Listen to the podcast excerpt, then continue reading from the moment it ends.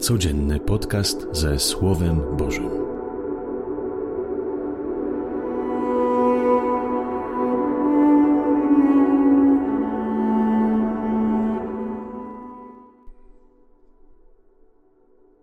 Z Ewangelii według świętego Mateusza.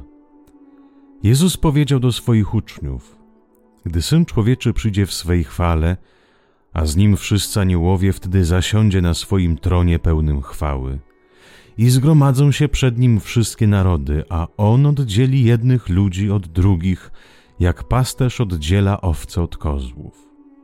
Owce postawi po prawej, a kozły po swojej lewej stronie. Wtedy odezwie się król do tych po prawej stronie: Pójdźcie, błogosławieni u ojca mojego. Weźcie w posiadanie królestwo przygotowane dla was od założenia świata. Bo byłem głodny, a daliście mi jeść. Byłem spragniony, a daliście mi pić. Byłem przybyszem, a przyjęliście mnie. Byłem nagi, a przyodzialiście mnie. Byłem chory, a odwiedziliście mnie. Byłem w więzieniu, a przyszliście do mnie.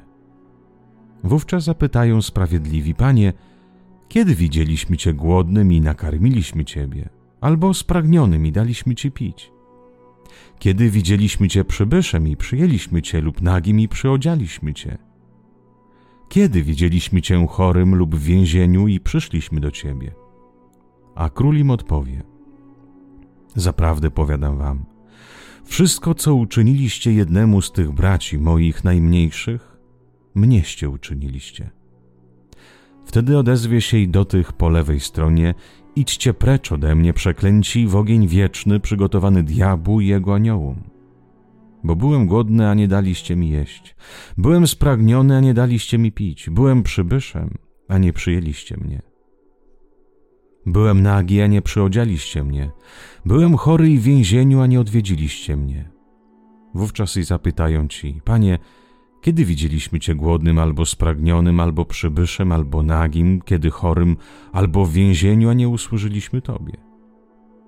Wtedy odpowie im: Zaprawdę powiadam Wam, wszystko, czego nie uczyniliście jednemu z tych najmniejszych, tego i mnie nie uczyniliście. I pójdą ci na wieczną karę, sprawiedliwi zaś do życia wiecznego. Oto słowo Pańskie. Chwała Tobie, Chryste. Otóż sąd będzie. Mówimy dużo o miłosierdziu, o miłości. I tak, Bóg jest sprawiedliwy, Bóg jest sprawiedliwy w miłosierdziu i miłosierny w swojej sprawiedliwości. Bóg jest dobry, ale to my wybieramy, jakie życie chcemy. Często właśnie powtarzałem w tych naszych rozważaniach, że nic się nie zmieni po śmierci od tak jakoś spontanicznie. Tutaj jakoś sobie żyję, radzę, a później nagle umieram, Bóg mi okazuje swoje miłosierdzie, super to miłosierdzie przyjmuję, jest fajnie i idę sobie do życia wiecznego, idę do tej radości niepojętej i wiecznej. Tak nie będzie. To, co dzisiaj wybieram, w takie życie i wchodzę i kontynuuję. Jeżeli wybieram drogę miłości, drogę pojednania, pomijając swoje grzechy, swoje upadki, swoje słabości, to tą drogą dalej kontynuuję. Dlaczego? Bo jestem przyzwyczajony. Zawsze wybierałem, ukochałem tę drogę, widziałem w tej drodze sens. Ale jeżeli żyję tak sobie byle jak i, i staram się tutaj tylko kombinować dla siebie, żyć dla siebie. Troszeczkę mam w kieszeni Pana Boga na wszelki wypadek, tak dla uspokajania sobie mojego sumienia i, i później sobie myślę, no tak, jednak jakoś Boga miałem, Boga wiedziałem, wiedziałem o Bogu, On mnie też coś tam znał, jednak jakoś razem byli, jakoś tak będzie. Nie, nie ma jakoś tak. Tak samo jak ktoś żyje w małżeństwie, na jakoś tak, to nie może liczyć, że za 30 lat będzie super i fajnie, no to za 30 lat będzie jakoś i będzie lepiej. Jak ktoś ży, żył czy w kapłaństwie, czy gdzieś w swoim życiu byle jak i, i wybierał byle jakość, to nie może marzyć, że za 20 lat przyjdzie jakiś cud z nieba i, i, i będzie super natychmiastowo jakoś fajnie i dobrze. Nie. Najczęściej potoczy się zawsze tą samą drogą. Wiadomo, bywają nawrócenia i bywają jakieś ocknięcia, ale biorąc w ogółem życie, nie, nie zdarzają się takie cuda. Jakie życie wybieramy, taką drogą idziemy, pomijając cierpienia, trudności, upadki. I tak samo będzie na końcu czasów. Dlatego, kochani, jesteś, jesteśmy w Wielkim Poście. Każdy z nas, albo większość z nas myśli, jakby tu popracować nad sobą, nad swoją duchowością, by więcej modlitwy, więcej, więcej umartwienia, więcej bliskości z Panem Bogiem. Jest jedno ryzyko. W czasie Wielkiego Postu będziemy się kręcić wokół swojego ja. Ja, moja modlitwa, mój Pan Bóg, moje umartwienie, moje postanowienia, ja i ja i ja. I nawet w życiu duchowym, w życiu świętym, w życiu wiary wybieram zawsze siebie. A Pan Bóg pewnie, owszem, ale zawsze jest jakimś tylko dodatkiem. Drugi człowiek pewnie trzeba pomóc, ale to zawsze moje są postanowienia. To ja muszę zadbać o siebie, a więc no trochę miłości dla kogoś, trochę pomocy, ale cały czas centrum mojego życia, mojej duchowości, mojego wielkiego postu jestem ja. I właśnie to jest błędne. Dzisiaj zobaczcie, Jezus mówi, na czym będzie polegać sąd. Nie na tyle, ile pościliśmy, ile różańców odmówiliśmy, na ile byliśmy pobożni. Nie na tym, nie na tym jest, będzie sąd polegał. Bo modlitwa, liturgia służy nam do tego, tak, by zjednoczyć się z Bogiem. Ale co to znaczy zjednoczyć się z Bogiem? Jezus mówi: bądźcie podobni do Ojca mojego. Liturgia, modlitwa, moje martwienie pomaga mi się jednoczyć z Bogiem i stawać się tak jak On. To znaczy mieć Boga za Ojca. Właśnie w antycznym rozumieniu mieć Ojca to znaczy być do tego Ojca podobnym. Nie tylko, że ktoś mnie zrodził, czy zostałem ochrzczony, zostałem nazwany dzieckiem Bożym. Nie. Jestem synem, jestem córką tylko wtedy, kiedy jestem podobny przez to, jak żyję. A jak się staje się podobnym do Ojca? Poprzez miłość. Zobaczcie, na czym będziemy sądzeni? Na uczynkach miłości. To jest sens naszego życia. To jest fundament naszej wiary, naszej duchowości, naszego małżeństwa, naszego kapłaństwa, naszej pracy, naszego biznesu, naszego zarabiania. Fundamentem jest miłość. I właśnie w tej miłości musimy się szkolić, bo nie ma nic najpiękniejszego, nie ma najpiękniejszego człowieczeństwa, jak ktoś przeżywa swoje życie w miłości i dla miłości. W innych Ewangeliach synoptycznych Jezus właśnie stawia tych ba baranów i, i o, owieczek, przepraszam, i tych kozłów. I zazwyczaj tymi kozłami są zawsze ludzie religijni, bo mówią: Panie, kiedy Cię widzieliśmy, przecież w innych Ewangeliach jadaliśmy z Tobą, słuchaliśmy, jak Ty nas nauczałeś. Czyli, Panie Jezu, dlaczego ci, którzy Ty mówisz, żeby by poszli na prawą stronę, oni w ogóle Ciebie nie znają? Bo tutaj w ogóle oni Jezusa w ogóle nie znali. Można powiedzieć, niektórzy nawet nie byli osobami religijnymi. A dlaczego Jezus mówi o tych szczególnie religijnych osobach, jak np. faryzeuszach, uczonych w piśmie, każdy może nas wstawić, i mówi: idźcie precz ode mnie.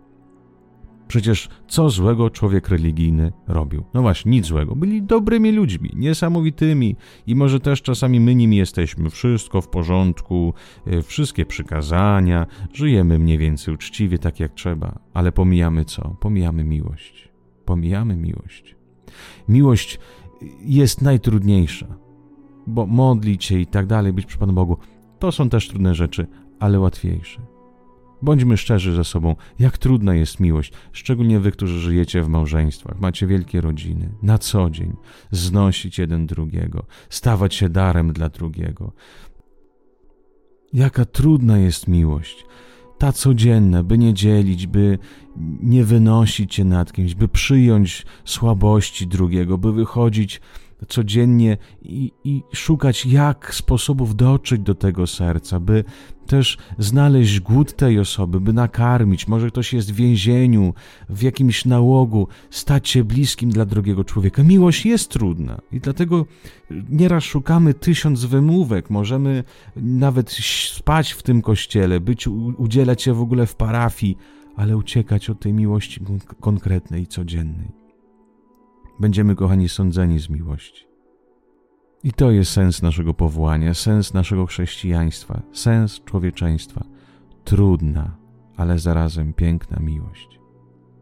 Chyba to jest prawdziwy post i to jest prawdziwa modlitwa. Doszczec człowieka, doszczec drugiego człowieka i być mu bliskim, a to jest najtrudniejsze. A modlitwa, te wszystkie nasze umartwienia, to są tylko pomocą, by stać się podobnym do Ojca, by nauczyć od Jezusa Chrystusa prawdziwej miłości. Ojcze, tak często też Ciebie używam dla usprawiedliwienia swojego egoizmu.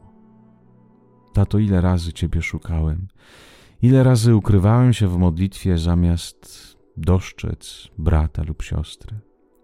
Ile razy mówiłem drugiej osobie, pomodlę się za ciebie, zamiast dać jakąś konkret, konkretną pomoc, zamiast być blisko, zamiast upaprać się biedami drugiego człowieka, biedą drugiego człowieka. Ojcze, niech ten wielki post nie będzie tylko skupiony na mnie, na moich nawet najlepszych uczynkach, na moich najlepszych zamiarach. Chcę wzrastać w miłości do drugiego człowieka, w tej miłości trudnej, w tej miłości, gdzie trzeba pozostawić swoje ja, w tej miłości, gdzie trzeba nieraz się namęczyć, w tej miłości, gdzie nieraz tak trzeba pozwolić, by ktoś mnie zranił, bo ktoś mnie nie chce, bo ktoś powie mi coś złego, bo ktoś mnie nie doszczerze, mnie nie podziękuje. Ojcze, chcę wybierać miłość. Nie dlatego, że Ty tak każesz, nie dlatego, że tak jest napisane, ale dlatego, że to jest najpiękniejsza droga, która prowadzi do zmartwychwstania. Jezus, który właśnie mówi te swoje ostatnie nauki przed śmiercią. Ojcze, Twój syn nie mówi o sobie. Nie mówi, że musicie być blisko mnie, kiedy będę umęczony, nie zostawiajcie mnie. Twój syn nie myśli o sobie. Twój syn uczy uczniów miłości, tej prawdziwej. Ja też chcę, żeby ten wielki post były dla mnie nauką miłości, nie dzieleniem innych, nie wskazywaniem palcem, nie osądzaniem, ale miłością. Chcę być podobny do Ciebie i też chcę, Panie, by każdy człowiek, który spotkał się ze mną, w mojej twarzy zobaczyłby Twoją twarz. Niech tak się stanie. Amen. Życzę Wam wszystkim, kochani, miłego, dobrego poniedziałku. Ktoś zaczyna pracę po weekendzie, także mocy Wam siły w dzisiejszym dniu. Z Panem Bogiem.